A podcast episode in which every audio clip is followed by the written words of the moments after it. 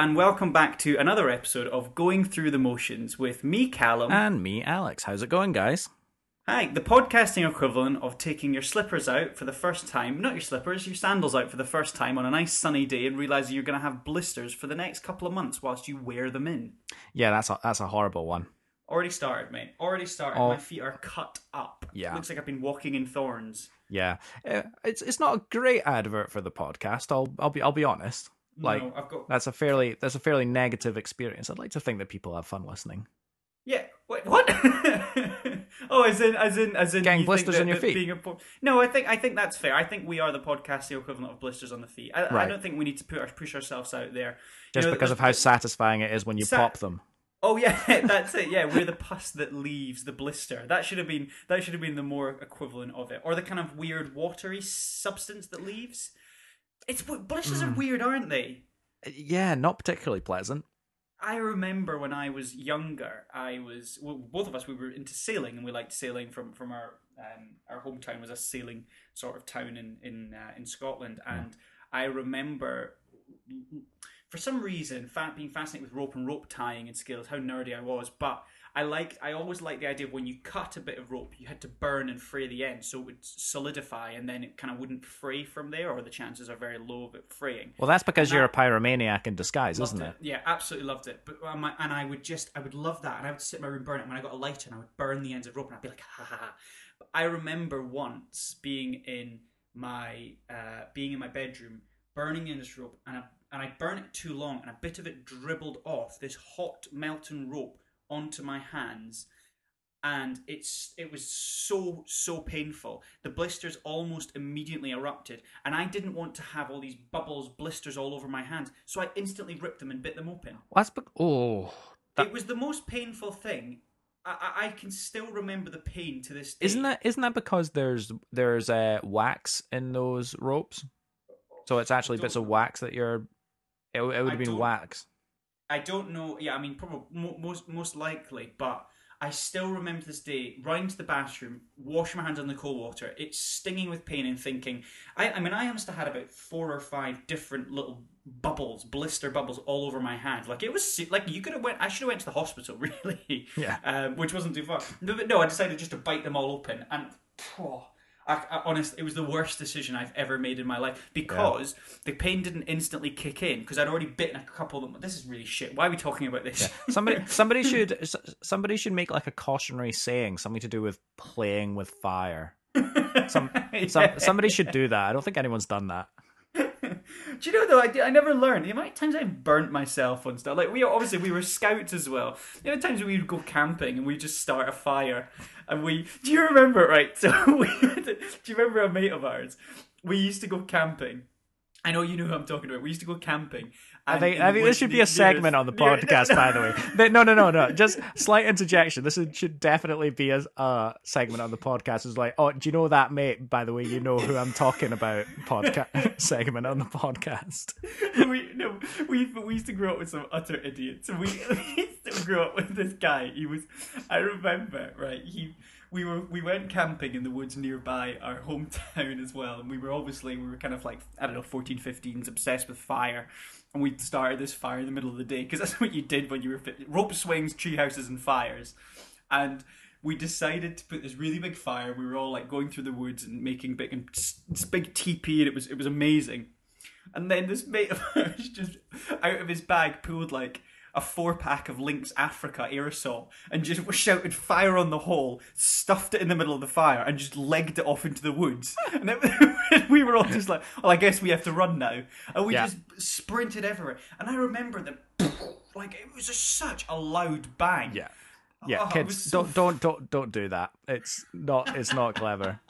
I mean, I just loved it because he didn't he didn't tell anyone he was going to do it. He didn't announce it. And if we just if you didn't hear him shout fire in the hole, all you would have seen is this kid running away into the woods, and all of us going, "Why is he running up? Oh my goodness, Yeah. he's done it." oh my days. Yeah, so that funny. that shit is dangerous. Speaking of dangerous, Uh, we've got a lot of uh, dangerous movies to be talking about. Yes, we do. We're back on form with MCU Phase 3. Uh, we are a mu- music and movies podcast. Each week we're going to take some movies and we look into the music behind the movies and say what they bring to the movie, how they add to the themes that that movie uh, discusses or looks into. And I guess we sort of put our own personal spin on it. So, as I said, we're, we're back at the MCU. We've obviously done Phase One and Phase Two. This is Phase Three. Yeah, Uh, Alex, or rather, give us a or rather, more accurately, Phase Three, Part One. three part one. Yeah, Three- Phase Three is quite Three, big. three, Part One. This we're, we're talking about six movies today, and that's just over half of Why did they? of Phase Three. They do it in such you know small Phase One, small Phase Two, huge Phase Three. Like, why? What, can you give us a, a, a description of a why that Well- was, and b what Phase Three is? I, I think I think the answer to that question is really to do with the ending of it, as in Infinity War, because I feel like Phase Three is in essence Civil War up to Infinity War, right? Mm. And then I feel like Ant Man and the Wasp, Captain Marvel, and then Endgame are like oh, and Spider Man Far Oh, From yeah, Home, Far From Home. bloody hell, are like the coda. Mm-hmm. It's like it's it's like the lap of honor almost. Yeah, I mean, I d- I not so don't know not so much because the ending the ending is end is Endgame obviously, but and they've often said that Far From Home is the the sort of the epilogue. yeah, the epilogue and the the you know the dessert to cleanse the, palate. Mm-hmm. The, sorb, the sorbet. Yeah, the, the the nice sorbet to let you. I, I'll be honest with you, mate. I got carried away. I got I got carried away rewatching these. Oh, they're so these no, no. are great. I got carried away rewatching these because I was like, all right, great. I've got to listen up to, I've got to watch up to Black Panther, and I watched Black Panther on Thursday, Thursday Mhm. night, Yep. or no, it was Thursday, kind of three o'clock ish, Mhm. and then I went, I'm just gonna watch Infinity War, Yeah, straight in. and then I went straight into Infinity War, and then that happened, and then I was like. Uh, I want to watch Ant Man and the Wasp, so I watched Ant Man and the Wasp, and then after so. And then after that, I was like, yeah, but Ant Man and the Wasp is like quite low key compared to Infinity War. Fuck it, I'll watch. I'll watch Captain Marvel. So I Mm. watched four Marvel movies in one day. in one in one day. Yeah, in pretty much in pretty much one But- sitting. But And that then must have felt quite good. I mean, they, Oh, are yeah. they are they're built to be binged, aren't they? they are They're built. they are built to be binged. And do you know what? Black Panther was like it felt like a normal sit through of a movie. Mm. like you know two and a half hours whatever every movie after that including including infinity war by the way felt really short because it was just you were just there for the ride it just felt like Mm. one like continuous thing and i i thought that was great Yeah. but like you know No, skip to they- today i've they- i've watched endgame i watched endgame last night Nice. it's fantastic Uh, incredible. We'll get to that. We'll get to that one there.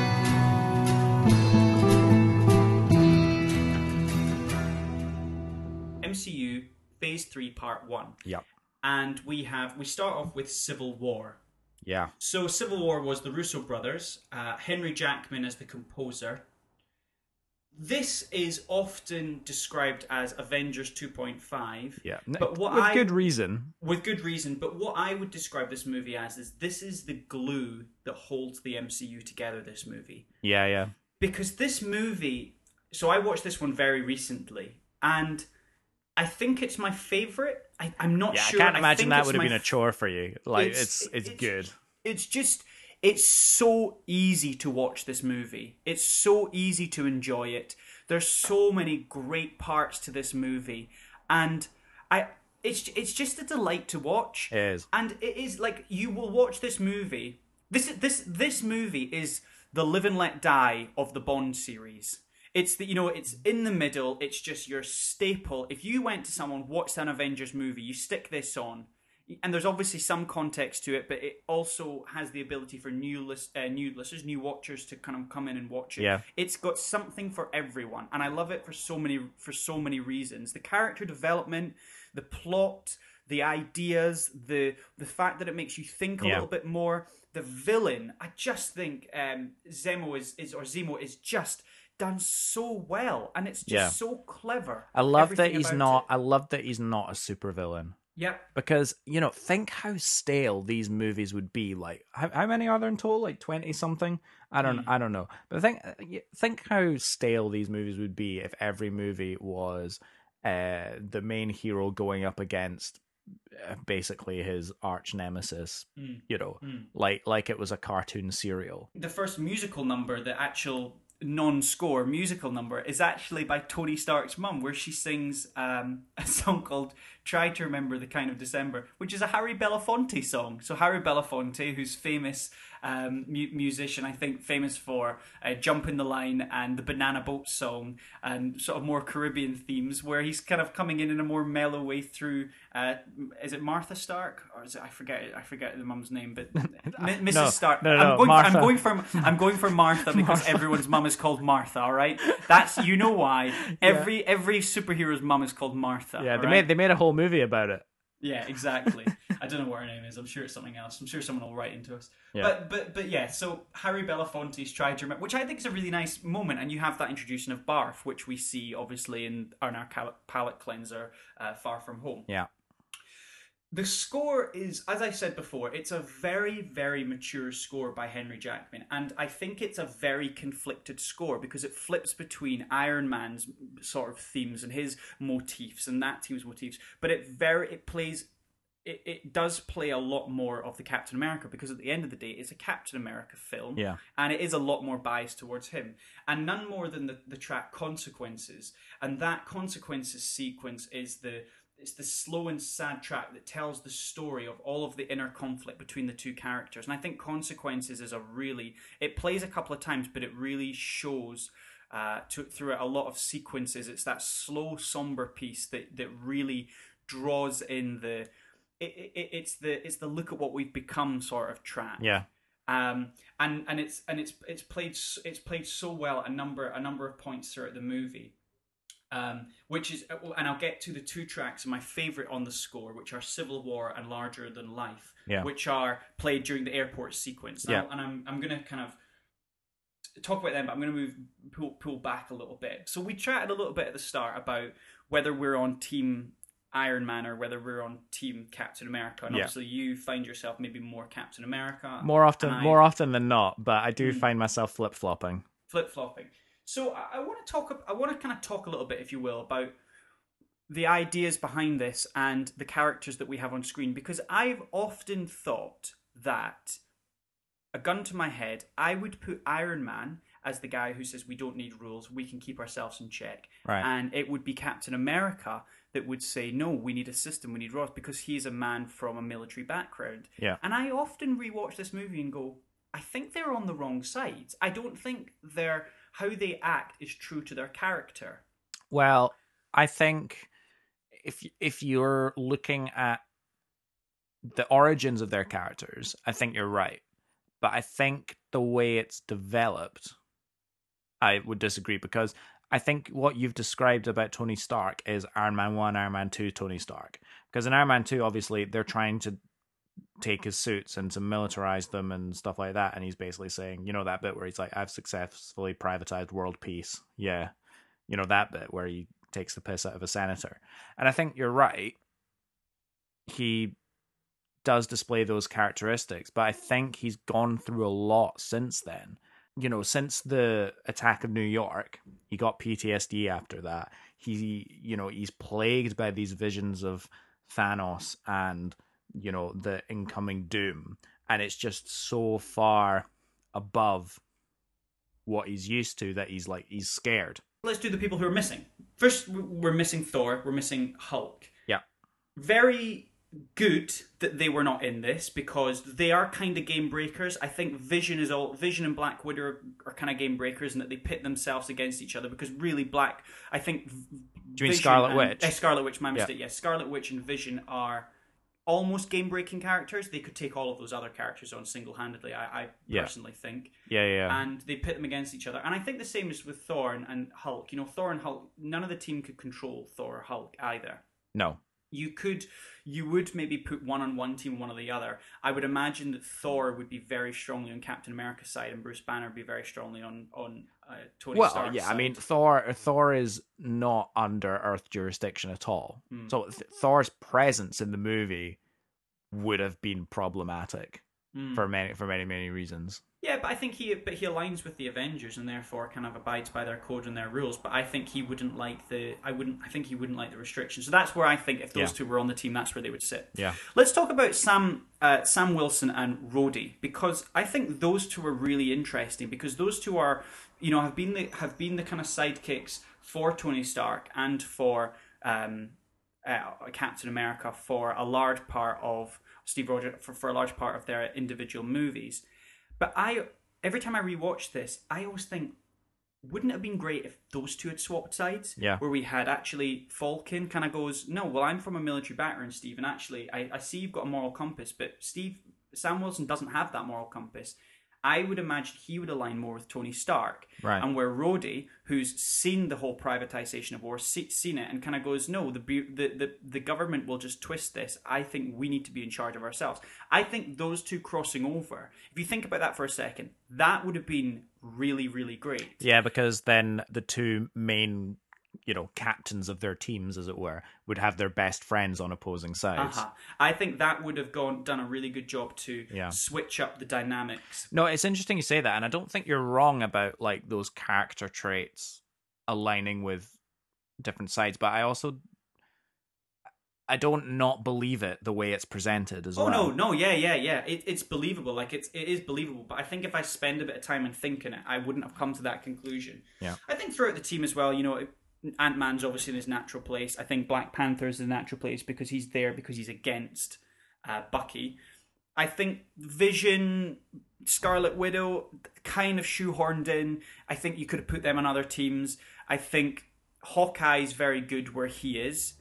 I think that uh, um, Black Widow, I think it's good because she, against her better judgment, agrees with Tony, and I like it that she's conflicted. And it's of all of them to swap sides, Yeah. that's the one that you would not be surprised. Yeah. You would not be surprised with. They teased three things in this movie: the inclusion of Spider-Man, the inclusion of Black uh, Black Panther, Yeah. and Giant Man. So those were three parts of this movie that I think make this movie what it is. This is an all-out movie, and I, this it's those three inclusions why this movie is considered an Avengers movie more so than a, a Captain America movie. Yeah. Why people refer it to. Because they kept those secrets and they kind of went, we could save Black Panther. You know, the original script was Black Panther was not going to be in costume. The original script, they were unsure whether uh, Spider Man would be in it, and they kept him secret for everything, I think, up until that final teaser trailer. Oh yeah, what, yeah. what they kept real secret was Giant Man. Again, Giant Man was supposed to be a surprise for Ant Man and the Wasp, but they decided to throw him in there.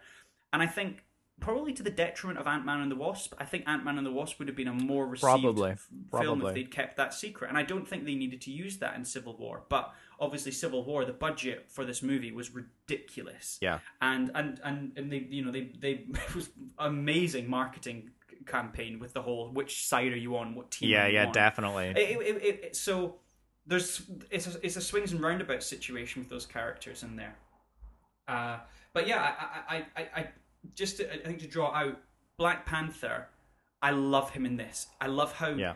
I love how commanding he is. I think the the combat sequences with him, I think his voice and his is he draws real gravitas to any situation Yeah, he's he, he, he sounds royal. He sounds very regal and just this is what's happening. And I loved his inclusion in this. Yeah. And I and I really really love how Black Panther is the one who stops Zemo at the end. It's Black Panther who gets to it at the end because Yeah. ev- everyone gets their just because I love it that Zemo as the villain wins. I love it when the w- villain wins. Yeah. Any movie with it, you know that Dark Knight. I love it where the villain wins. Yeah, yeah, yeah. Where you know his job was to corrupt Harvey Dent. In this, Zemo wanted to break the Avengers up, and he did that. Yeah. And then you kind of have that icing on the cake where it's Black Panther who kind of comes out, stops him killing himself, and takes him in because he wants revenge for his. I, I think the it's so clever the story for this. The Russos did such an incredible job of this movie, and I think they made so many right decisions for the production. Yeah.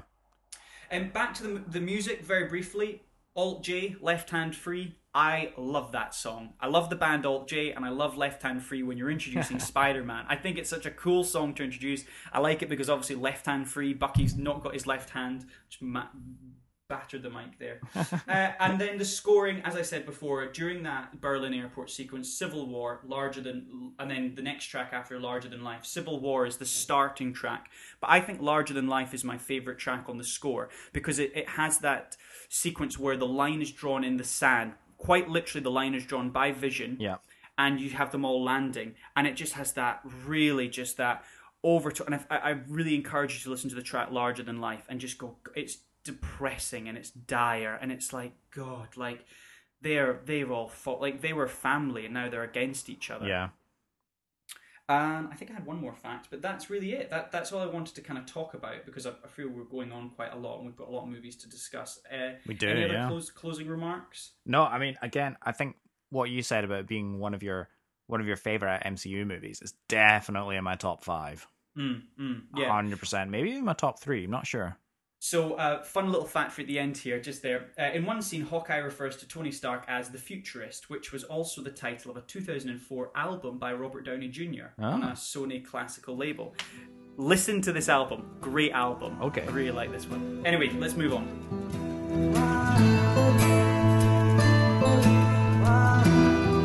Next up in phase three is Doctor Strange. And Doctor Strange, starring Benedict Cumberbatch, bit of a weird one. It feels like a phase one movie.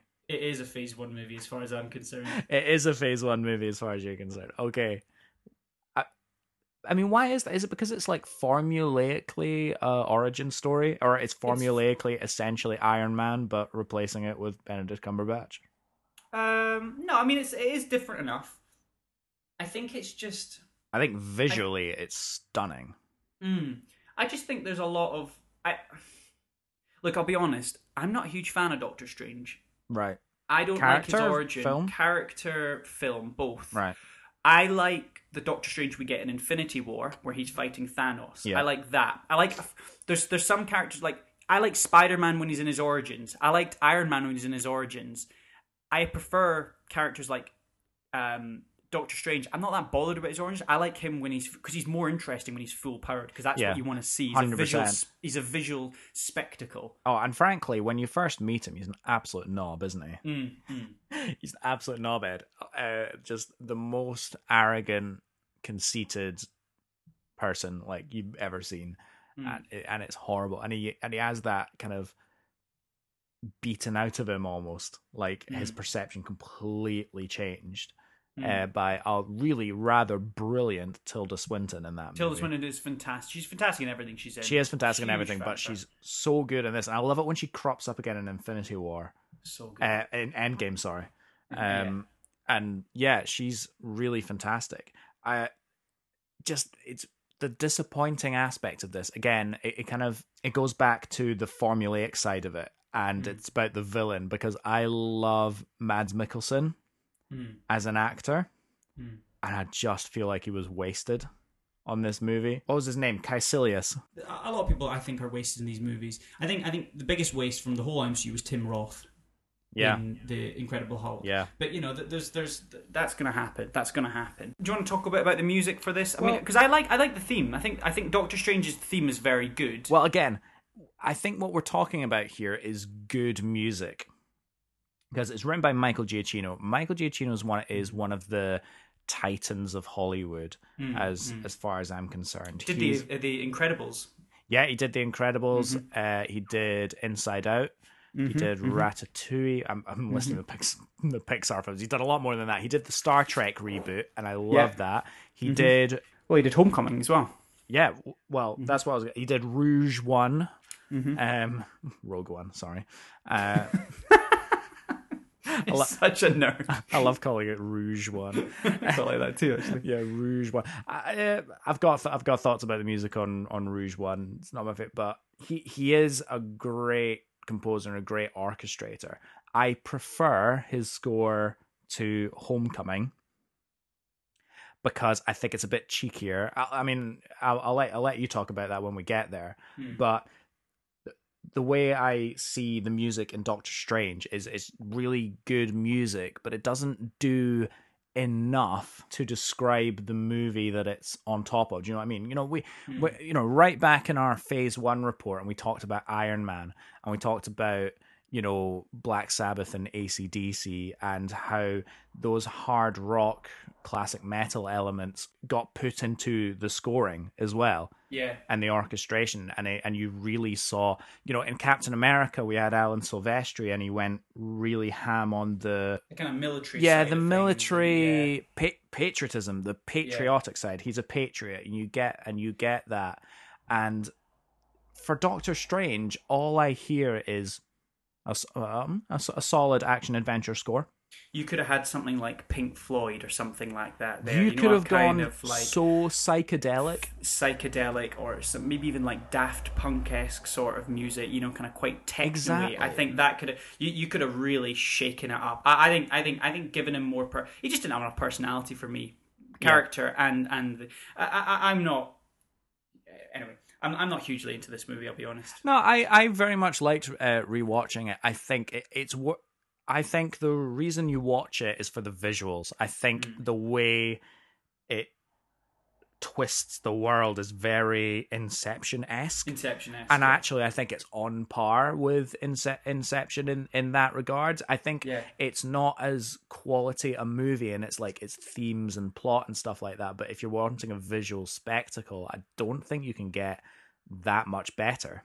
Yeah, yeah, but not but not a music one, but a visual one. I think this one is where its merits yeah it, it really it really really is i mean again it it does make some effort to do something different with the music a little bit you get things like baroque instruments here and there and like little Mm. twinklings of magic like for that kind of sorcery but again it just doesn't go far enough for me Mhm, mhm. not when you have things like iron man and uh, captain america and all these other movies doing so so well doing that Yeah. I, th- I just think this this one is average at best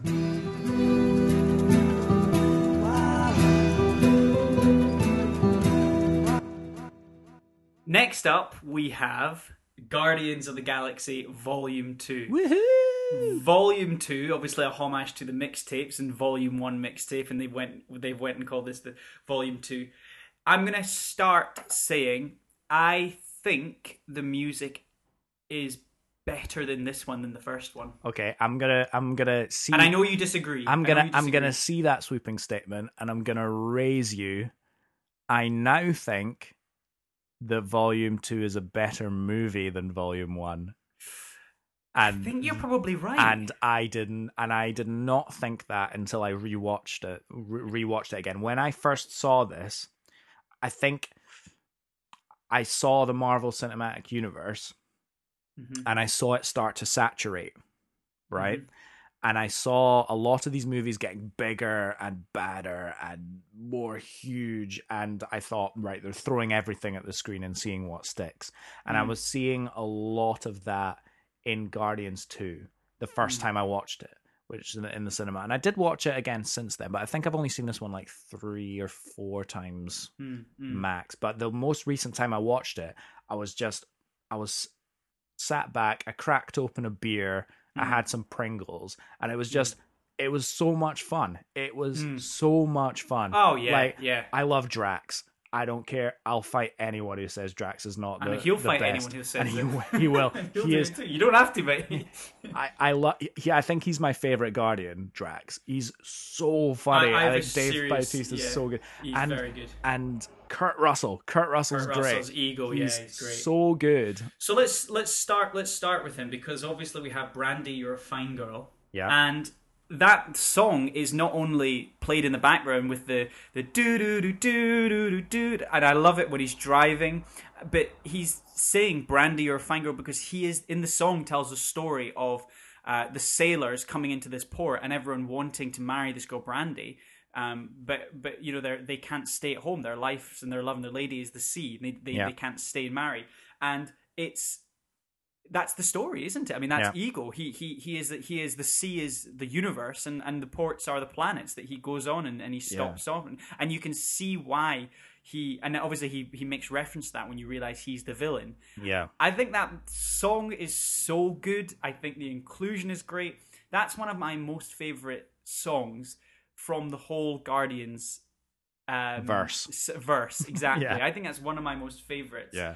The, the the because there's other ones. There's other you know classics in this. Obviously, Blue Swede from the first one, Mr. Blue Sky, The Chain. Yeah. They're very famous, and their but their songs are just so overplayed. I'd never heard this song, "Brandy, You're a Fine Girl." No, before no, this me film, neither. And I love it so much for that. Yeah. Uh, the next one we have is the Mr. Blue Sky. Oh, so I'm just I trying to love- rattling. Yeah, through, I love but- this. I love this sequence. I love but- this but sequence so much. It's so good. And James Gunn has often gone on to say that ELO are, in his mind, the, the house band or the resident band for the Guardians movie Yeah. because everything about ELO is the Guardians of the Galaxy. Yeah, hundred And percent.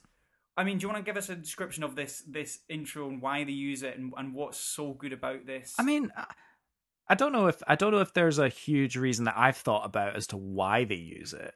I just love the fact that they did use it because it's an absolute belter of a song, Mm. and it it sets the mood of the movie so so well. In that Mhm. they're they're literally just a a band of I don't know what you'd call them. misfits, Mis- Yeah, I mean, misfits and like they're just like having a they're just like having a good time they don't take anything seriously No, at no. all nothing nothing is taken seriously at all which you know comes to be very very annoying in infinity war but in this it's really really great like you've got baby groot like just playing the playing the music dancing, Dancing. around while they're like the dancing while they're, great. Like, the, the focus of him dancing and the fight is in the background is so clever. It's great. so clever. it's great But what I love most about this is that it's so clear that James Gunn went, I want Mr. Blue Sky in, and he wrote the scene around that song. yeah 100% Which is, which is, you know, we've often talked about Tarantino and how he does that. He puts the song there and he goes, "I want a scene around this song." yeah because it's almost the whole song right almost, yeah, almost we- the whole song. almost, and then obviously it gets kicked over. I, I like it when that happens. Another great example of where that happens in the movie Shaun of the Dead, where they're listening to the song in real life, they're fighting. And then Oh, just yeah. before Don't you hear the whole Now, song, right? yeah, exactly. Yeah, yeah. And then he gets thrown into the. So I think it's very similar very similar this yeah to, you're right. to that when when you think about it, and I I think it's great when it when a film does that.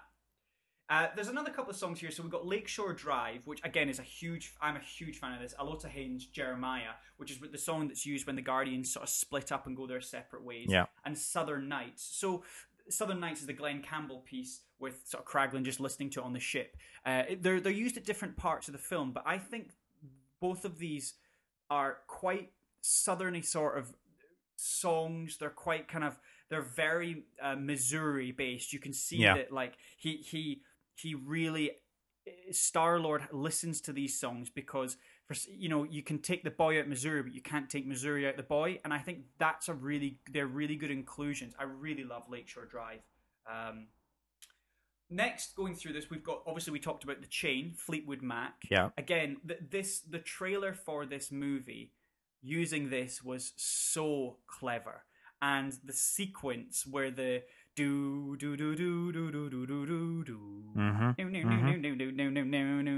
I just, I just, I love it. The whole fight sequence at the end, it's, it's, it's punchy and it's in your face. yeah And the, and if you don't love me now, you will never love me again. I can still hear you say you will never break the chain. And it's that kind of the forming of the guardians. Like there's, there is, you know, it's, it's, it's, it's they're fighting because they care and they love each other yeah and actually it's a great song to use the chain you know they don't want to break the chain now Yeah. they're, they're all they're all in this together Yeah, they do Uh, I- feel more like a family, the, this group of characters, than For the. Avengers, I would argue. for sure Like they are the Avengers, I think, take themselves a bit more seriously, and I think Mm. you miss that emotion, the the personal connection, emotion. It's, it's amazing how much you feel character connections through comedy. Mm, mm. Do you not think? oh yeah oh completely um, none more so than the next song I have here, which is "Come a Little Bit Closer" by Jay and the Americans, which is the scene where Raccoon and, and Yondu are kind of breaking out of the, the prison, um, or the the the this, the scavengers prison. Such And a great the- sequence. I love the bit when they're standing. so. I love the bit where they're standing in the control room and then the camera zooms out in a bird's eye view, and you see the. Uh, The arrow. the, the arrow just like going everywhere, and rockets like Oh. firing his machine guns all around, and they're just laughing. They're like, "Yeah, get some." Yeah, and the bit when they're walking, and it's the "Come a little bit closer, you're my kind," and just the bodies are all falling. Yeah. The da da la la, and it's just raining body, and I just Yeah. it's so brilliant. Yeah. It's so funny, and it's just so like. I, it, it's such a fantastic pairing of what you're seeing on screen. This Oh man, it just makes me. I love that song so much. I love dancing to that song. I love listening to it. I I mean, this is as well as a soundtrack. I think this is a more listen. Like I would listen to this soundtrack over the first soundtrack if I'm out about doing things or just in my kitchen cooking. I just think the songs are just more interesting to listen to, Yeah. And that is that is such a high point. Also, uh, Um, both both Guardians, both Guardians uh, playlists, I think, look no more for your DJ wedding playlist. Oh, ex- oh yeah, exactly. Yeah, that's a really good point. That's a really Honestly, good I think I think that's what they were made for. um, another great inclusion where you're introduced to Ego's Planet is My Sweet Lord uh, by George Harrison. I love the inclusion of this song.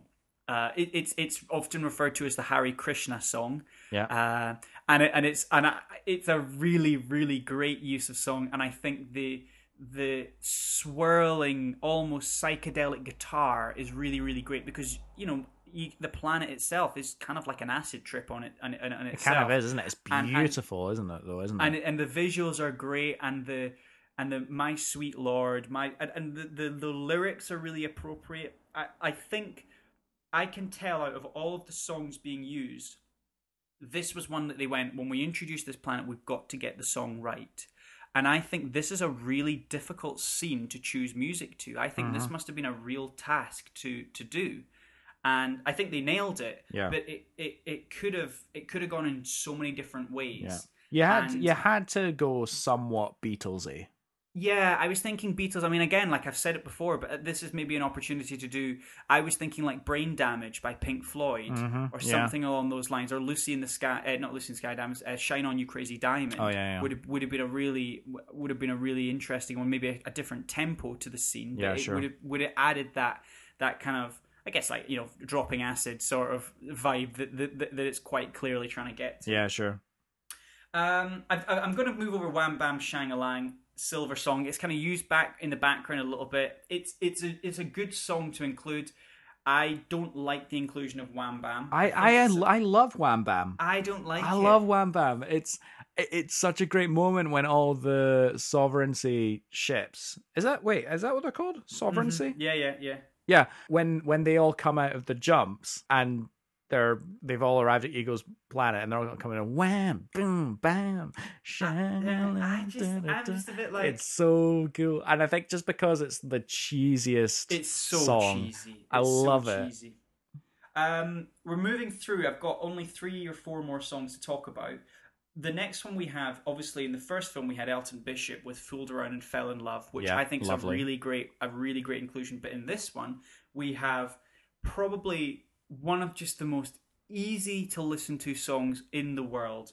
"Bring It Home to Me," Sam Cooke. Yeah, Now, you obviously, you said wed, you said wedding playlist. Like this is, eh, you will get everyone dancing to this song. yeah, It is, and it's obviously because we're having the introduction of of the dancing, and they're dancing in, you you know, the planet on the balcony. Star Lord and and. Uh, and and um, Gamora are dancing together. So an interesting fact on this: the, the ironic thing about Gamora not enjoying dancing is that Zoe uh, Saldana actually has thorough background in dance, with ballet being her first passion. that does not surprise me at all. No, it doesn't. It doesn't. You can, you could, yeah. I, mean, you, you can I don't know that. why it doesn't surprise me at all. I don't think I've ever seen her in anything that would suggest that she was a dancer. But Mm. do you know what I mean? Yeah, no, completely. Yeah. Uh, Surrender, cheap trick, used for the first set of credits. Yeah. love it, love it. It's Yeah. a kind of it. It's almost quite like a '90s. Like you'd expect a blooper reel to be playing in the background during this, and I and I genuinely think they should have. I think this they should have put a blooper reel to this. You know that kind of. I think that would have been a fun little throwback. And, I, and I, mommy's all right, daddy's all. I just I love this song Yeah, so much. I remember that song from Guitar Hero two, Yes, three. yes. It was yeah, either yeah. Guitar Hero two or three. Yeah, it's a really, really great inclusion, and I like it because you've got Kraglin obviously learning to use the arrow and the whistling, and it, I thought it was really, really funny. that Yeah, and he accidentally stabs Drax in the Stabs neck. Drax. It's so funny. I also like in the credits when it is rolling and you see these portraits. yes. Did you spot somebody whom is in a future movie? No, what's this? Uh, Uh, the Master. Oh, He's in the oh. credits right of Guardians of the Galaxy 2. of course, and like I Jeff can't- Jeff Goldblum. yeah, and? I can't remember if I spotted that the first time He- because yes, obviously yes. obviously we had no I I don't know if when Guardians of the Galaxy 2 came out did we have a trailer for Thor Ragnarok? Were I we think we did. I think we did. So yeah. we knew that Jeff Goldblum was on the horizon, did we? That's right. Yeah, we did. I'm pr- I'm almost sure we because. I because I, almost couldn't remember because I was rewatching it and I was like, oh, why is so the Jeff reason, Goldblum the reason, in the credits? well, exactly, and that and that's the reason why I think we did have a trailer for it because if we had not had a trailer for it and we had no reason to know it, that would have been huge. We were like, Jeff Goldblum's got a tiny little cameo. Yeah, it would have been I'm all saying? over the internet. It would have been all over the internet. So Yeah. I think we we almost certainly had had a trailer for Ragnarok. Yeah. Before we finish, um, two, two, a few songs. I, I don't. Flashlight by Parliament. It's it's an end credit sort of sequencey sort of song. It's a kind of hip hoppy sort of you know like seventies hip hop hop vibe. I'm not that Oh, into no, it. I, I like it. I, I'm Uh, like I like it. I, Flashlight. I'm a bit. I'm it's a like bit it's it. it's kind of like Commodoresy, and I love Yeah, it- I yeah, love that yeah. I love that kind of sound.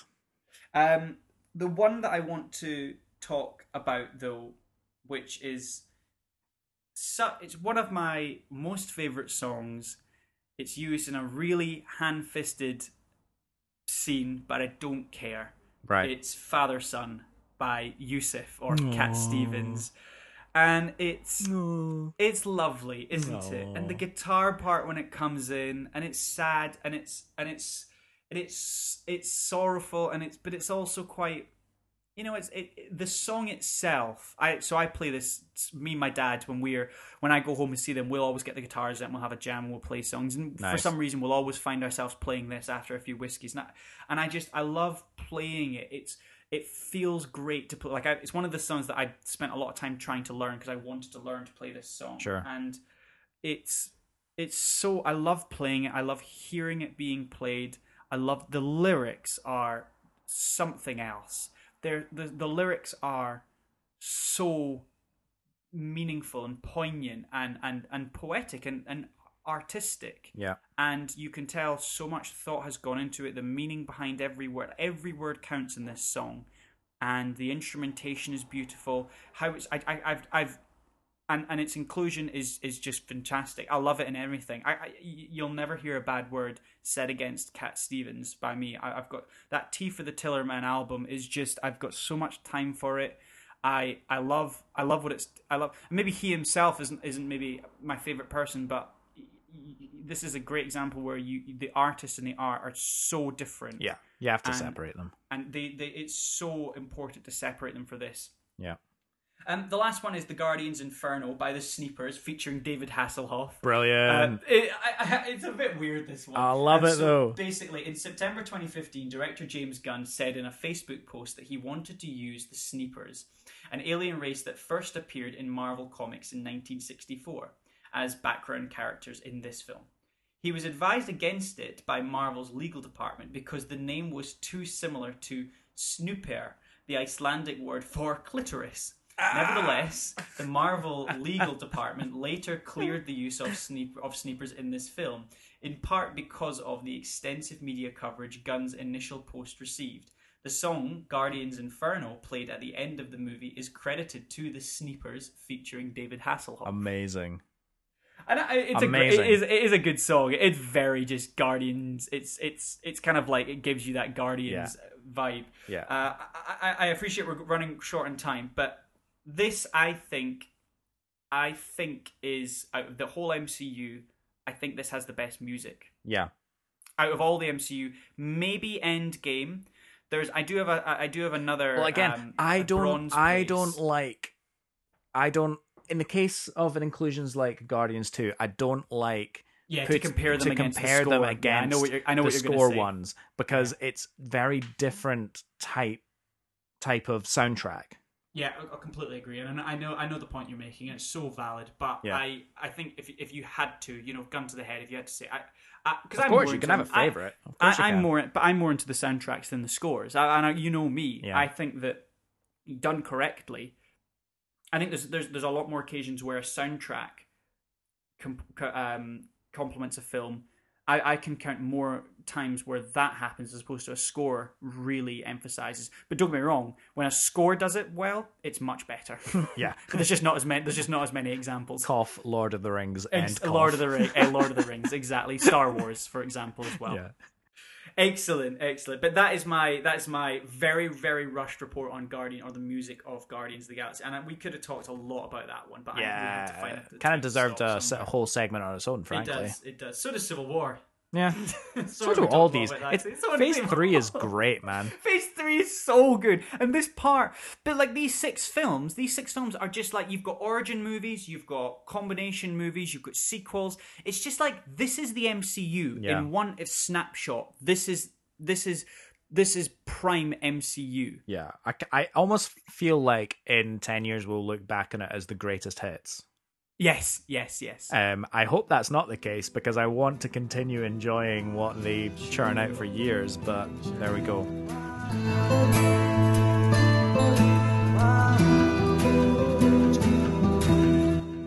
Cool. Okay, uh, it's me next for our run through of the MCU Phase 3 Part 1. And next on the list, we have Spider Man Homecoming. Yeah, Now, the teased Spider Man in Civil War is now getting his own film set just after the events of Civil War. when And you think about it, the turnaround is quick, isn't it? yeah, for- very quick. Because Spider-Man arriving in the MCU, what again, as we discussed in Civil War, very very close to the production of Civil War. Like that was a that was a last minute kind of inclusion that they like Yes. changed things up around for, and then to Yeah. go from that to turning around a solo movie I think there was a really lot- impressive. I think there was a lot of waste in this phase of the MCU. I think there would have been a lot of I think a lot of stuff was was was designed or they had ideas to do and then didn't go through with it. I think Yeah. more so than any other part of the MCU because if you think about it, the the whole second part of phase 3, they kind of they knew the end game. They knew that like they had had that whole thing planned out. They mm. did. No They- pun they had it planned. Well, I know, yeah.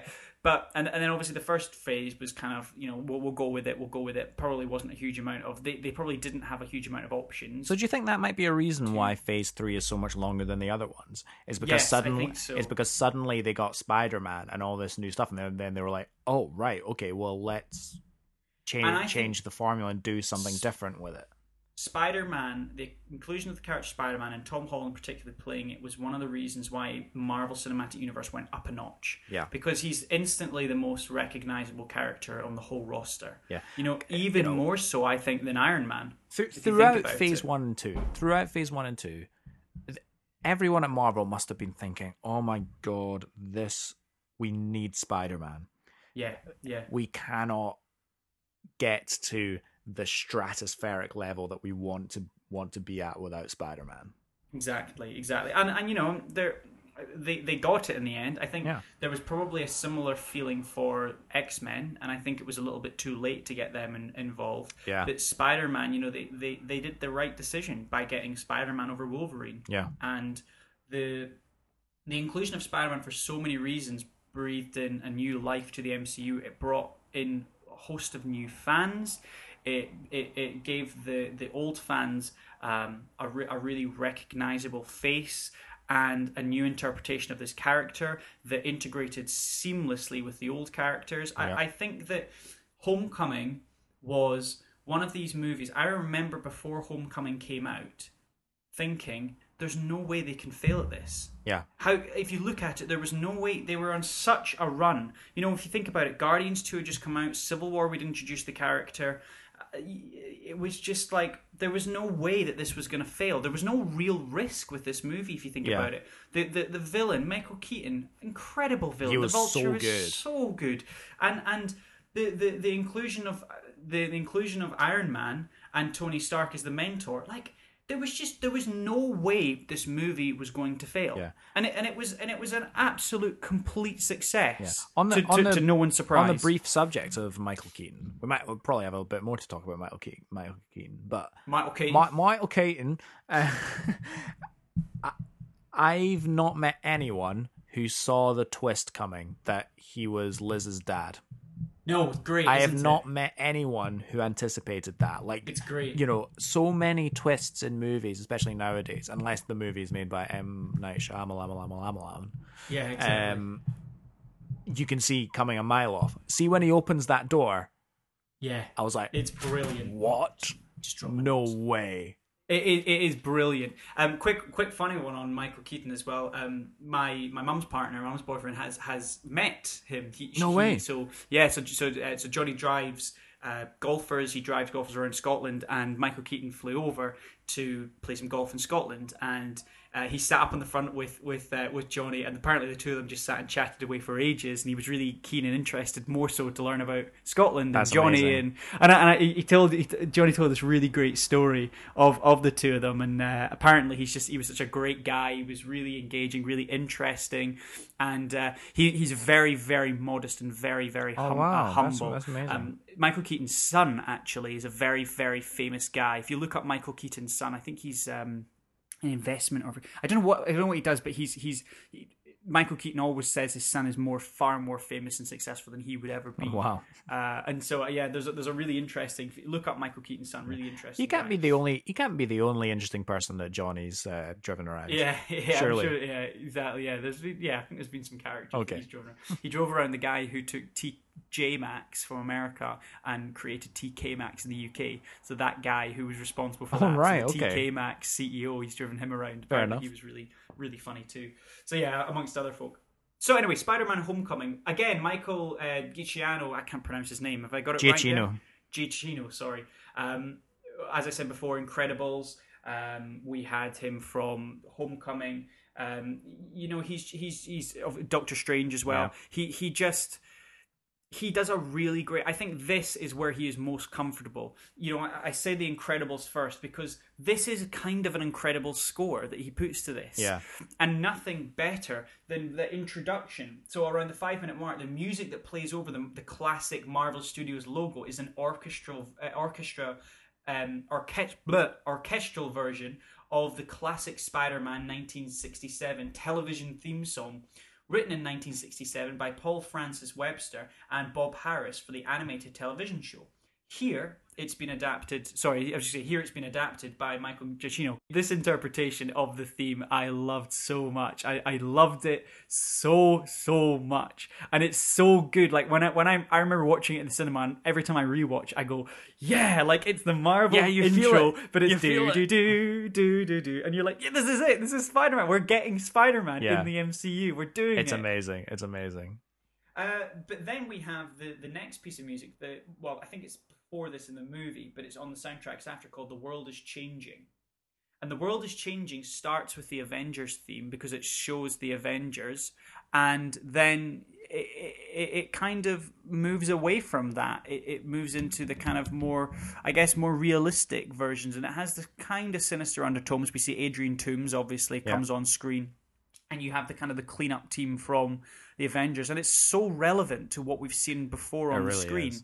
But the music is the music does a really good job of going, hey, remember the Avengers? Like this is now where we're at. The world has now changed. Yeah. You know, the, these and obviously civil war has happened. There's a lot of there's a lot of negative press and there's a lot of negative connotations to what was, you know, initially a really good idea. Yeah. And this piece of music again, like there's a lot of mature music used in Civil War, and that theme continues in this. And I think it's it's not the it's not the it's not the constant overriding parts of the score. The constant overriding part of the score is the fun that this score is. But you know, I think it's also quite appropriate, and it's I, I really like it. I like I like. I say I like the callback to the Avengers. Yeah. But as I say, then you've got the total juxtaposition. You have the the fast paced strings, the the pizzicato strings, as the story's kind of being told. It's fun, it's interesting, and the the track I'm talking to is High Tech Heist, where you have that heist in the. Um, where, where the guys are wearing the Avengers mask, and he goes, "You're not Thor," and all this. I- Yeah. It's so. I love it when he walks in the door and he kind of sets himself up and he like chooses a pose behind behind them, and Uh-huh. he's like just awkwardly kind of, oh, how, how do I want to make my entrance here? It's, Like, it's so great. good. Yeah, He, it's, he it's is so great. he is my favorite Peter Parker, and that's not just because Yes. he's he's like my current one. Because I'll be honest, I have a lot of time for the other two. I have a lot of time I for really Tobey. liked Andrew. I really liked Andrew. Garfield, I loved actually. Andrew Garfield. I loved his portray- well, I loved his portrayal of Peter Parker. I can't I can't yeah. I can't say much in positive of Amazing Spider-Man 2. But I actually for but I liked Amazing Spider-Man 1 as a movie as well, but I love I loved him as Peter Parker and I loved uh, Emma Stone uh, as well. I as wasn't Gwen, as keen on Gwen her. Stacy. I don't know, I, but I thought their relationship was very very good. I mean, they think were Zendaya, actually I think Zendaya is, is a- I think Zendaya is actually the best um, female protagonist in any of the Spider Mans we've had up. She's great, right? She's so good. In fact, just back to the, the Andrew Garfield very quickly. The the the inclusion of a certain song in his film where he's showing him with his powers is the "Till Kingdom Come" or "Kingdom Come" by Coldplay from the X and Y album. That's lovely. incredible sequence. really is. What an Yeah. amazing use of a, a song, like an old song or a relatively old song for us. Anyway, Also, we'll get- how often do you hear Coldplay in these kind of movies? I know, I know, I know, right? I, I loved. I thought that was so good. I love that sequence as well. Because we're kind of song. Coldplay apologists, aren't we? Oh Because it's it's right. cool to hate Coldplay, but uh, we don't. specifically specifically X and Y. I think X and Y is one of the best albums ever made. Um, anyway. Uh, yeah, so uh, like I said, the high tech strings, and it's kind of the pizzicato of the strings is used so much in this movie because it's it's the it's the spiders, spiders. It's the crawling of spiders yeah, yeah, is what you get, and You're obviously totally right. You're it- totally it's, right. It's it's uh it, it's leaned on very heavily in movies like Indiana Jones: The Temple of Doom, where you have that creepy crawly sequence where they're in the cave, and it's just you know the pizzicato sequences. That's such a famous. I I, I genuinely think that scene alone. You know, you know the one I'm talking Yeah, about, yeah. Indiana Jones, Yeah. with the with the ceiling coming down and all the cr- bugs and stuff, and it's just pizzicato overload yeah, yeah. but that one sequence alone did so much for the violin and its inclusion in that kind of creepy crawly sequences you know it, it, it's it's so perfect for spider-man Ah, it's a versatile Spider-Man. instrument, mate. I've told you before. exactly um before i mean i don't have a huge amount more to talk about this i want to talk about two other tracks on the score monumental trouble uh, which is obviously the part with the monument and then boat uh, boatload of trouble so uh, the parts one and parts two. So these are the kind of the, the, the bombastic fight sequences from the score, lean very heavily, as I say, on the strings, but also the timpani drums get a real use in specifically the boatload of trouble, the introduction of part two, where you have the, the fight sequence on the, the Staten Island ferry. Yeah. Um, and they also again use it for the the sequence where he has his flight suit jumps over the helicopter. Yeah. Um, again, that's the soaring strings of that sequence where he jumps. It's fun. Like this score doesn't take itself too seriously. It's better than a generic score for a film. Definitely, it's better, It's better than I think it's. I think this score is as good at, if not a little bit better than Ant Man. And I know how we talked about Ant Man was a fun score. Yeah. I think this is the Ant Man score of Phase Three. Yeah. I think it's really, really great. Yeah, and you, you know, you talked about how this is like you know classic Giacchino stuff. You know, when you compare it to like The Incredibles and things like that. And I think the common factor there is kind of youthful, childlike imagination and stuff like that. Because Yeah. a lot of Giacchino's best scores are actually, well, in my opinion, are for Pixar and like for kids movies and stuff like that. And I think when you lean more heavily into not taking your score and your music too seriously Yeah. and you're you're just doing this fantastical thing. I Mm. think those types of movies that Giacchino has scored are much better Mm. than the ones where he's maybe gone a bit more serious. Because I Mm. feel like going back to Doctor Strange, the concept of what he was working with, because he did try and include some kind of magical elements in it, but the movie, the characters are much older and it's more mature and it does take itself more seriously, even though, frankly, it's ridiculous. Mm. It's ridiculous, but it's not tongue in cheek ridiculous. It's serious ridiculous. Yeah. And I think in the case of Michael Giacchino, I don't think he does as well as that as when it's just light and fun and Light, childlike and sparkly. And I think that's what the Spider Man is. And I like his main theme, Spider-Man's main theme that he gets. There's there is there is um It's kind of Avengers A, isn't it? yeah, it is very Avengersy. You're right. It's it's it's a funner version of the Avengers. It's a, it's like a it's like a child's version of the Avengers. Theme. Yeah. I think it's good. It's recognizable. It is Uh, very good. before before I finish, um, another great inclusion of a song, Blitzkrieg Bop by the Ramones. it's the it's the ending end credits song. It's great. It's Very really teenage. great. Very teenage. Very, Very you know, teenager. You could, you, you could have you could have put a lot in there. I think it's maybe not as I think they could have put a more modern version of a song that does the similar task. But I do like you know I'll never I'll never uh, shy away from being able to listen to the Ramones. Like, hey, like it's fun, and uh, the whole end sequence where he's kind of writing and scribbling in the notebook, great. But that's a short one. I really like this one. I think it's as good as, if not better than Ant Man's score, and that's Yeah. the one that it's comparable. Yeah, to Yeah, that's fair. Yeah, But that is, yeah, a very short one on Spider-Man: Homecoming. fantastic, fantastic.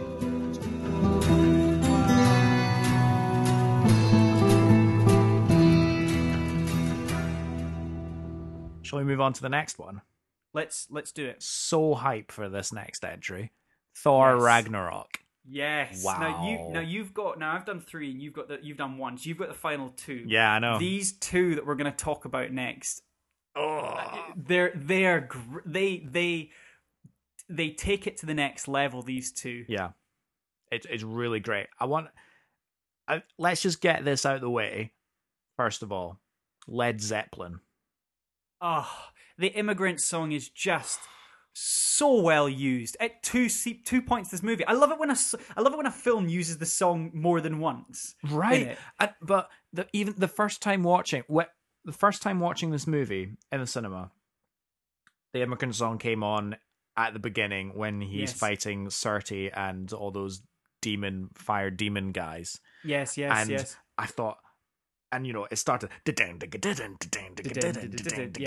and i was like yeah. Oh my god yes. And well, my first thought was why wasn't this song used? You had two thor movies before this. It's a rock song oozing in norse mythology.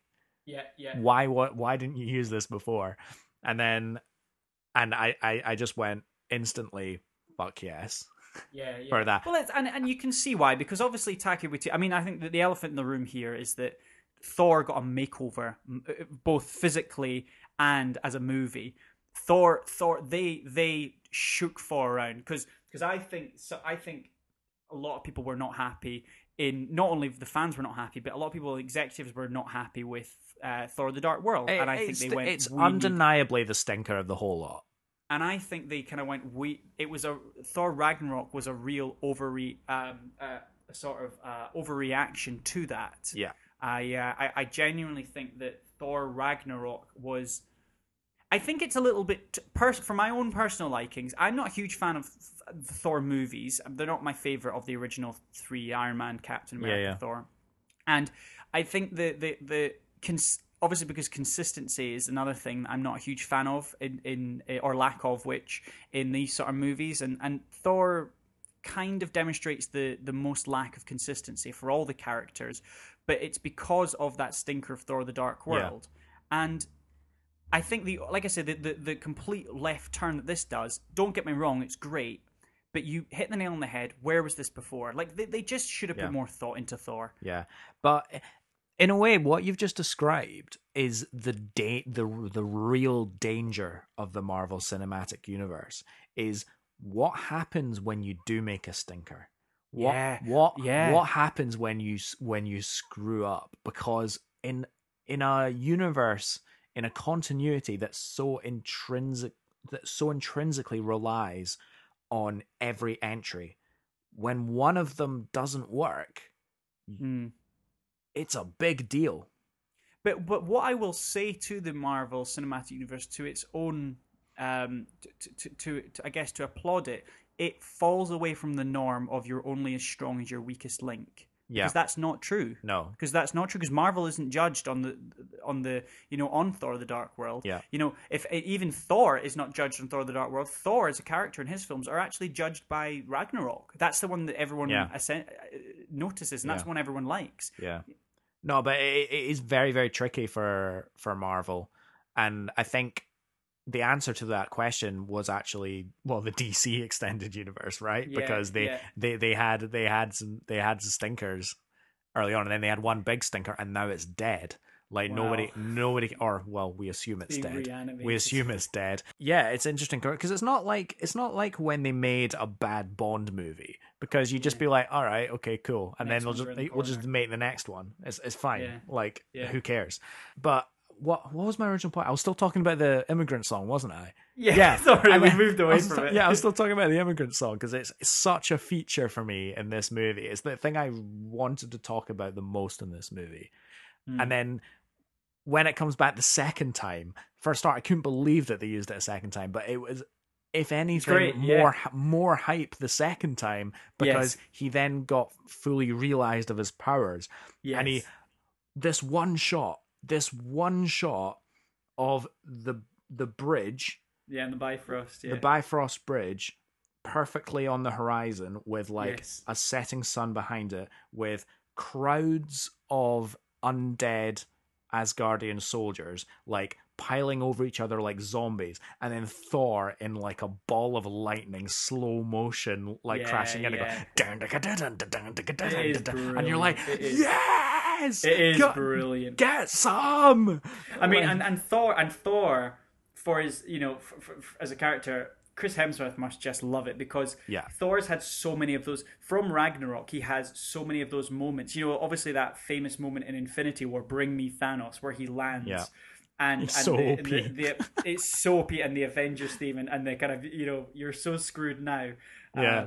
from from Mark Ruffalo. But it, and it's Thor is now so used to those badass moments where the music soars and everyone goes, it's all on him, and it's just brilliant. again like, and i think so and i think it lends it, it borrows from the best parts of the original thor movie in Mm. that thor as a character has a a flair for the dramatic shall we say yeah, yeah, yeah, yeah, yeah. so it's like he's striking these poses and he's doing these slow motion things almost as if he's fourth wall he knows yeah. that he's making a grand entrance and he knows that he's on a pedestal that's and it. It. I do love that aspect of his character, and it's a it's a car and it's a aspect that I don't think many other MCU mo- characters have. Mm. And I think, the um, yeah, sorry, keep going. yeah, no, I think, and the the immigrant song is one of my favorite inclusion. As a result, is one of my favorite inclusions of songs in the MCU servicing. I mean, we've talked about Guardians of the Galaxy to death as like full soundtrack, but just as like a singular song, I, I absolutely love the inclusion of the the immigrant song in Thor Ragnarok. As far as The- the whole score is concerned, I was just to say the immigrant song is used really well in another song. It's not the Led Zeppelin version. There's the Karen O'Trent Reznor uh, Atticus Ross immigrant song, which is used really well in the remake of the Girl with the Dragon Tattoo. oh really? Really good. Watch that movie, and they use the immigrant song again. It's a really, really like grungy cover of that song. Oh okay. It's it's really good actually, and it's a, it's it's a, it's like a kind of James. It's well, Daniel Craig's in it, and it's kind of like a James Bond intro. It's because it's kind of has like creatures in oil and stuff and move. It's really cool actually. yeah. Um, again, immigrant song used again. Oh, cool. So, yeah. So, uh, apart from the immigrant song, you we've got obviously the full score, but it's done in a very soundtracky way. Do you know what? Mm. Do you know? Do you know what I mean? It's like I do, yeah. now the guy that composed the music for this goes by the name of Mark Mothersbaugh. I, I believe that is his real name, not only the name Okay. that he goes by. In Nice. case you in case you were wondering, he's got an interesting list of things that he's done. Probably one of the most high profile things being the Sims 2 video game. Oh, really? Yeah. Nice. So he wrote he wrote the music of that and and the spin-off Sims 2 University. He's also done Lego Movie 2, that's quite high that's quite high profile. Hotel Transylvania, 21 and 22 Jump Street. No, yeah, yeah. So he's not all things that people have heard of, but it's hardly a big hitter of the industry. You know, we're deep into Marvel Phase 3 at the moment. You almost expect Marvel to come at us with their big guns, right? Yeah, yeah. And it's interesting because I th- I feel like Taika Waititi wasn't a big gun before he got this. So again, like I think it depends on the circle you're in. Like, I mean, I, I, I don't want to be one of those guys who's like I knew him before he was famous, but like You I- are I- that I- guy. I am that guy. I'm that guy in everything I do, and it's, it's horrendous. It's such a horrible part of my personality, amongst other horrible parts of my personality. But that is the one more deplorable than any other. And- and Deplorable. it is. It's deplorable, but but but it's so true. Like I, I did. I, would- I when I saw it was him, and everyone's going, "Who's this guy?" I'm like, "Oh, you haven't seen." And and and, and it, it, it's. But I I love it, and and for every reason, he he is the right man to be in the spotlight. He he deserves to be mainstream. He deserves it because he deals with it well. He's he's mainstream enough to still be obscure. That's why I like him.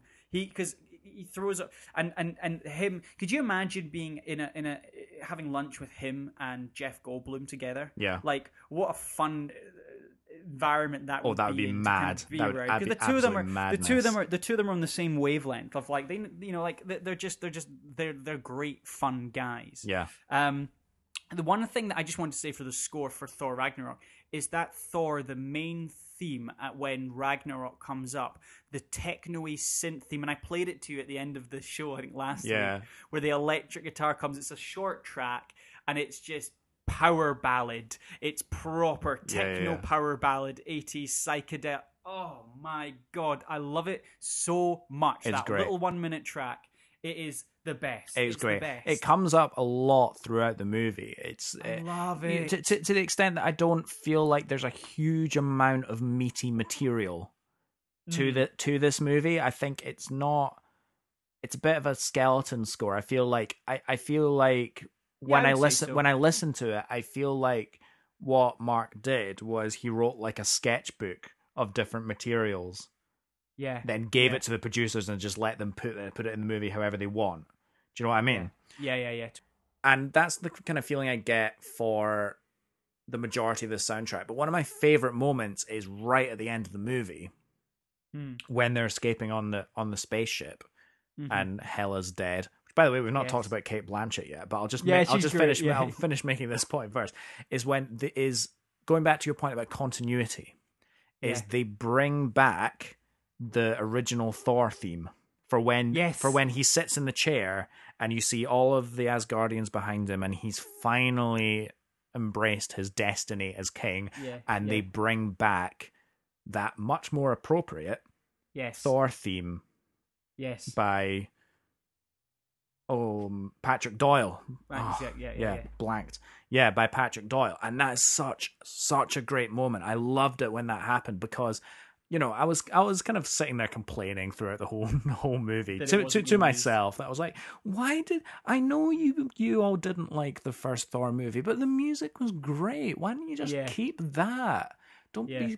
Uh, Mm. Yeah, yeah, and yeah, then it and came then back, and I was like, you to "Oh, right, okay, all is forgiven. It's fine." all forgiven. Yeah, it's good, good, good, good, good point to use it as well. Yeah, but And Cate Blanchett, as you said, she is great as well as Hela. she is great. She's really, she's really funny.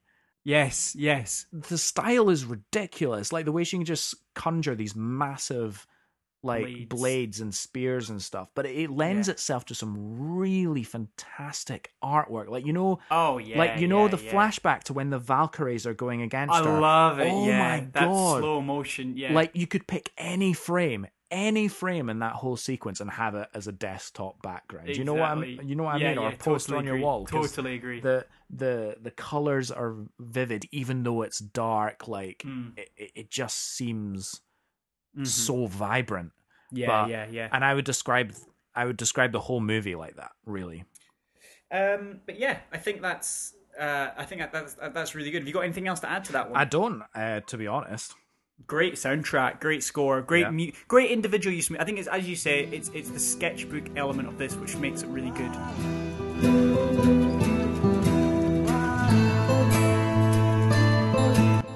So, shall we move on to the last one in our part Let's one? do it. Let's do it. Absolutely. And I feel like this is the most critically acclaimed movie in the Marvel Cinematic Universe, and that is Ryan Coogler's Black Panther. Yes. Now, I'm just going to start off by saying the score for this is fantastic. I love it. You, I think, Right. think no, that no, no. it's a little Stop bit. it. Uh, okay, Stop okay. it. I know. I know what it. you're No, going to say. I'm I'm not going to say anything before I clearly point out that I love the music. Oh, okay, okay, That I, okay. I, I we've love the music. Yeah. I love the music. It's fantastic. It's one of the best uses of music and definitely one of the strongest scores in the entire Marvel Cinematic Universe. I cannot stress that enough. okay, fine. before okay, I start that's fine, complaining. That's fine. That's fine. That's fine. Well, as long as yeah, you've Have made I made point my clear. point? you you you have made that clear, and that it's like I said. I think in the cinematic use definitely is right. I I think throughout it's it just the way that it the way that it moves from the African beats or those African drums to the score to the kind of the, the more Killmonger esque sort of um, modern day America vibe, and it just infuses them so well together. You've got like the kind of pulsing beats with the African style of djembe music. I, I just think Yeah. it's so clever, and the off beats and the the the it pulses and it, it swells and it, it it moves down as the scene plays out. You know that sequence in in South Korea is just fantastic, and the music is great. Anyway, Yeah, the music. I'm happy that what you said. No, absolutely. And we are in total agreement with that. But I feel like what I want to point out, I suppose the headline to this essay is it didn't go far enough. okay. It didn't go far enough. And I feel like the hype around the movie sort of put the nails in its coffin for me because this was really billed as uh you know there- there's a great there's a there's always been this growing sense in America especially and you know in a much smaller sense the whole world um that Hollywood does not do a good enough job in representing minorities Mm. and it doesn't matter what kind of minority that is if it's an ethnic minority sexual minority whatever religious minority any anything it doesn't do a good enough job of representing anything else and black panther changed that Yes. in so in so so many ways in that in even so much that the villain the villain's main goal was driven out of out of that same non-representation about that that same sense of downtroddenness Yes. and Yes. i- in so many ways it's such an important movie for that uh, but when they were hyping the movie when they were advertising the movie and i was seeing lots of press junkets and lots of interviews and stuff they said you know we're we're we're going back to we're going back to africa we want all this african influence african influence african influence like ancestors ancestors yada yada yada. And i'm like great. I can't wait to see this movie. It's Mm. amazing. And what i saw on screen was beautiful. All Oh, of yeah. the like tribal african colors and fashions and architecture but in like this futuristic way. It was So good. stunning It was so beautiful utterly beautiful what i heard what i heard was western classical music with a djembe and that is Mm, mm. not good enough Yeah. I can that see that is not that is not good enough. I'll tell you when I heard But- when but- I but- heard Af- when I heard African stuff. I heard African stuff when they showed nice sweeping plains of the savannah. Oh, how Yeah. lovely, fantastic! But how much better would it have been if during an action sequence when it's just scoring, if they didn't just do scoring, give us more more give us more African drums, more African wind wind instruments to Mm. re to rescore a movie in something that we've never heard before. Well, it was kind of Lion King esque as well in that sense because you have the Western score accompanying what is an African tale. Yeah, but of- that was fine in 1994. Yeah, That was fine in 1994. We we that that you know and and probably that was very revolutionary in hmm. 1994. But they're they were trying to sell us something different this time, and they did it in so many ways, and I applaud it so like wholeheartedly because of it. But the music did not go far enough. Hmm. They they did all those things that they said that they'd do, but it would have mm-hmm. just meant so much more Yeah, yeah. I see the point you're making. if they just went further, if they went whole hog basically, but they didn't. They they kept it back and then they said, oh yeah, but we still need for it to sound like Western classical, and Yeah. that's totally against the film's message. And for I, me, I it the point you're cheapens it. It cheapens I do see it. the point you're making. Can we talk about stuff that? Can we talk about stuff that we did like? Because one thing that I thought Eric Killmonger and what Eric Killmonger brought to the the, the film is simply amazing. Probably, Can we can we amend that statement to say um, what Andy Serkis brings to any movie he's in? Ah, and and and and and Luke Klaue and Killmonger, they're so good as villains. Yeah. The two of them, they're absolutely amazing. Yeah. Um. What what? And I think Killmonger specifically because Killmonger brings that tone of, I guess, modern modern Black Americans who. In, in, in you know like in some in some ways there's there is a there is a disparity between um li- li- Killmonger's a really great example because there's a disparity between the the world that he's grown up in Yeah. in the west of America and his culture his roots of Africa and the, and the and and the African nation of Wakanda Yeah. and there's there's there's uh there's um it's it's not guilt it's there's rage there's raw emotion of he's feel cheated and he's felt he's felt suppressed by this for the fact that he he had his birthright stripped from him in no in no sense of the word and i think he does a great job to really paint that picture he he's not he's not looking for apologies he's not looking to to amend things he's looking to come in there with an iron fist and say you're not no I'm, Yeah. I'm that you have wronged me and I'm going to sort this.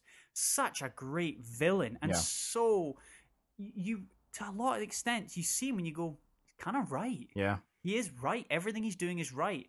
And the message at the end, the message at the end when he says, you know, the the the, the people, you know, my ancestors who jumped from the boats because they knew that a life in chains was was uh, was a worse fate than than death. And Yeah. I, I think it's I loved that whole thing. Yeah. I think it was that underlying theme of of of, of suppression and having your your your rights stripped from you and stuff. They just did it so well and so tastefully. Yeah, it's yeah, and to give uh, a positive point to the soundtrack again after I just railed on it in reference to uh, Killmonger's character, a lot of his motifs and themes and stuff, I were actually based more in um, you know Black Modern America. R and B. Yeah, yeah, yeah. And Run, I- Run the Jewels. Yeah, yeah, you yeah. going to talk about Run the Jewels? Yeah, and Such I really, I really respected that because that that sound and that character and that I think the best word is attitude. attitude completely. atti- yeah, attitude like really helped sell his character and his motivations and helped you empathize. So again, That- I can't it- stress enough how much Yeah. I feel like this soundtrack did well. I mean, and, and like you say, like Run the Jewels, the song Legend has it is so good. Um, but that you see the attitude, the bit when he's in the museum and he goes, "Is that Weight of Wakanda too?" That master goes, "Nah, I'm just feeling it." I I'm love ju- that I'm bit. I love it. He was he was so good. He was so good. Um, just before we finish this one, there, I think Black Panther had one of the best trailers ever. The first trailer when it used Run the Jewels, Yeah. incredible trailer. Yeah. Yeah, and I- I feel like just out of one movie, just out of one movie, people just loved Black Panther. Yeah, the absolutely. character. Chadwick Boseman did an amazing job. Mhm. Uh, oh, it's so good. so- yeah, so, so, good. so T'Challa, good. T'Challa is such a great character. Yeah.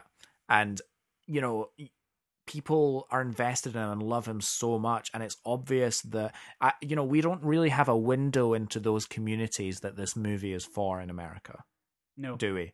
But No. I think it's clear that it did have the impact it was trying it was trying to have. yeah, and I think that's why it's critically one of the well, it's critically the best Marvel movie Mm. ever ever made as far as like recognition and awards and Totally, stuff. And it did and it did win the Oscar, didn't it? It, it won the yeah. Oscar for the music. yeah. It won Yeah, the Oscar for the music. Now I'm still on the fence as to whether or not if I was the sole voter in that category, I would have given it to Black Panther. I'm not Mm. sure I would have. But I am also not saying that it didn't deserve it. I, I'm just I, am very conflicted about about this. Score. Well, don't worry, you don't actually have to make that decision, mate. No, you're right. I don't. no one gives a shit You, about what you we don't, think, but so I'm, I'm really scared. I'm not communi- I'm not communicating how much I No did love the music in this, but also how Yeah. much I was disappointed by it at the same time. Anyway, that is our roundup of part one of the phase three. Uh, are we doing a bronze, silver, gold? Yeah, let's do it. Bronze for you is Oh my goodness, bronze for me. Spider-Man: Homecoming. interesting. So I was thinking Civil War, but then I forgot about Ragnarok. So I think it's bronze is Ragnarok Yeah, for me. Silver, Ragnarok. silver for me is Black Panther. hmm Uh, gold, Gold is Black Panther. is it really? Yeah, it is. It is. It's. It's done. Not Guardians. no, Wow, interesting. No, I, I again, all for all that it did, Black Panther, and it, again, even though I'm disappointed by ah, that they didn't go far enough with how much they were going to change, what they did was top, Yeah, yeah, and yeah, it yeah. was hype, and it was amazing. it was great, and so yeah, for me, yeah, hundred percent.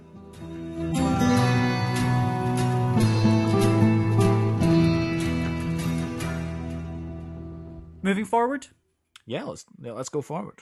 you're bringing something to moving forward this week, aren't you, Alex? Yeah, well, uh, I think it's a it's a it's a little bit late to it, but have you seen the trailer for Tenet? The, I have. the second trailer yeah. for Tenet.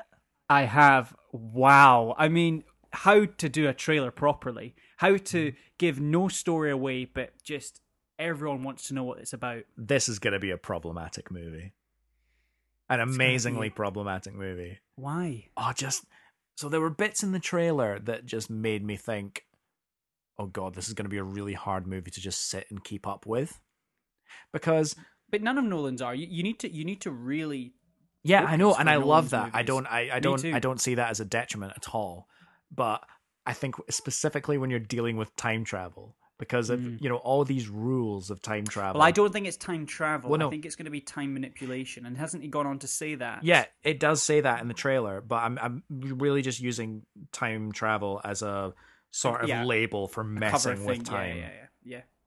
and it's and it's the idea. Of, there's this one bit where they're at a firing range in the trailer, Mm. and he shoots the gun, but the bullet that's already been fired flies back into his gun, right?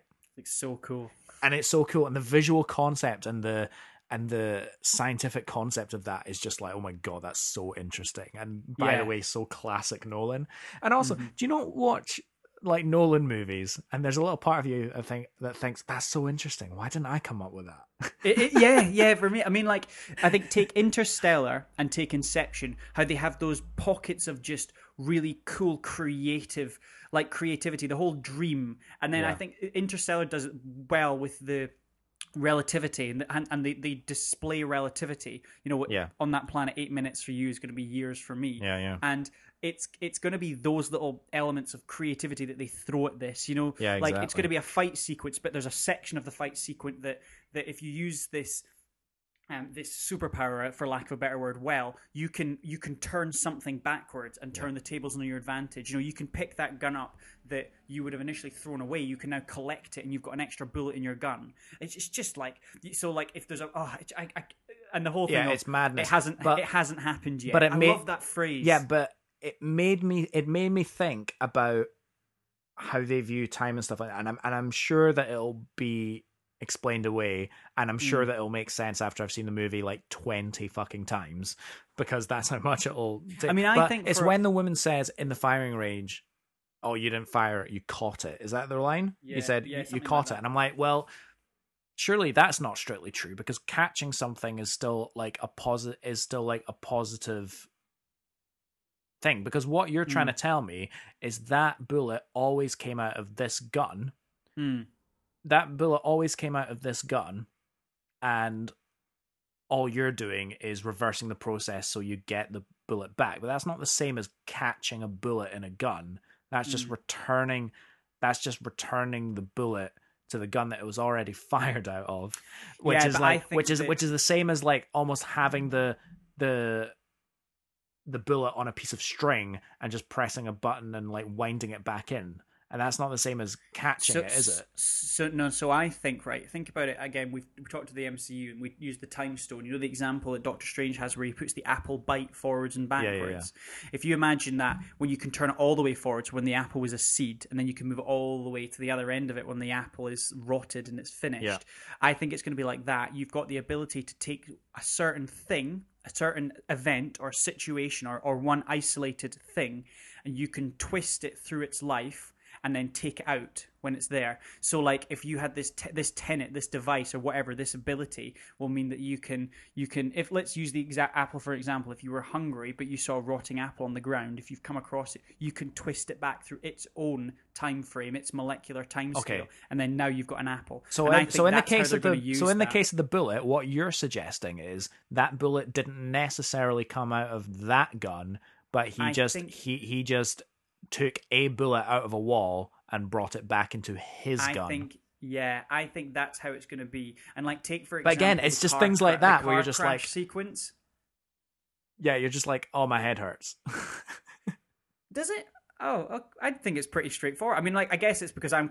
This is my pre-consumed thought process, so it doesn't hurt. No, but again, if you if you if you thought about it and you and you got the concept of it right off the bat, then yeah, you're going to be fine. But the, but my point is, there's so many rules. oh yeah, when you're being told, it. it, yeah, yeah, yeah, yeah, yeah, yeah. there's so many like you know perceptions and rules and theories on time manipulation There'll be so game, that like so many game-breaking elements. exactly as because well. as soon as somebody thinks of yeah, but what this, Mm. then it's then it breaks. then it yeah, then yeah, it falls breaks. over. then it falls breaks. over. And I think for Nolan to make a movie where everything has to be unbreakable in this in this movie, or else it's not For really sure. a, a Nolan movie. Do you know what I mean? For sure, for sure. And I think Uh, I think that's what I'm that, more to be fair. fascinated about. He, he's pretty good at that. Like I've got total faith in him to do that, to pull it off. so do There I. very but nobody's ever done it. There was very few unbreakable parts to Inception, and I think there was a lot of potential plot holes in Inception, and he, for lack of a better word, is able to cover them. Yeah. And I have total faith that he will be able to cover all the parts of this. Yeah. I also find it quite funny how Christopher Nolan quite clearly has modeled himself after Robert Pattinson's character. Like he's basically playing Christopher Nolan if you look at it. Yeah. Watch the trailer again. You're like, Sure. it's the same thing. Yeah. It's the same thing in uh, what's he called? Tom Hardy's character in Inception. That's basically Christopher Nolan. Oh yeah, that's he's kind of put yeah. himself and he's put himself as that character. Oh, so yeah, that's fun. No, we'll but watch it again. it- no, it's good. I mean, yeah, I, I have faith that he will like pull off an an airtight time manipulation story. your man Ludwig uh, Göransson is actually going to be the composer for that as well, who obviously composed Black Panther, Ooh. which you loved as well. Oh yeah, that's because uh, Hans Zimmer's gone off to do Dune. that's exactly the reason. Yeah, that's exactly the reason. Well, I think that's the show, mate. Yeah, good one. I, I enjoyed it. I love these. I love these MCU. I do ones. enjoy, I do enjoy doing them, and you know, we I don't we don't go in as in depth into the music chat as in other ones, but I do just love talking about the characters and the movie, and I, I just the movies. I love indulging in silly things like superheroes. It's Yeah, great. yeah, it is fun. What do they have to do next? Uh, what they got to do is find us on Apple Podcasts, give us a cheeky little Mhm. five star rating, perchance a review, and if you maybe if you didn't want to do that, maybe you could tell us what your favorite movie score is, or even what your favorite movie is, Or MCU movie? or MCU movie, or tell us anything you want. Tell us you hate us. We don't care. Don't, I would rather you didn't. We'd rather you didn't. We'd rather you didn't. But if you said that you hated us, nah, I'm alright. You could do it. If- You if- give us a good. Give us good. if you said that you hated us but put a five star rating anyway, I mean that would be fine. That's fun. Yeah, Yeah, that's And fun. and actually, and I just want to make it clear, I'm not open to constructive criticisms. So Right. be construct. I'm not open to it. You're not open to it. No, You're- I'm not. I'm terrible. I've tried. I've tried. I can't receive feedback. I'm terrible at it. Yeah, so feedback you're not okay with, but blind hate is absolutely fine, right?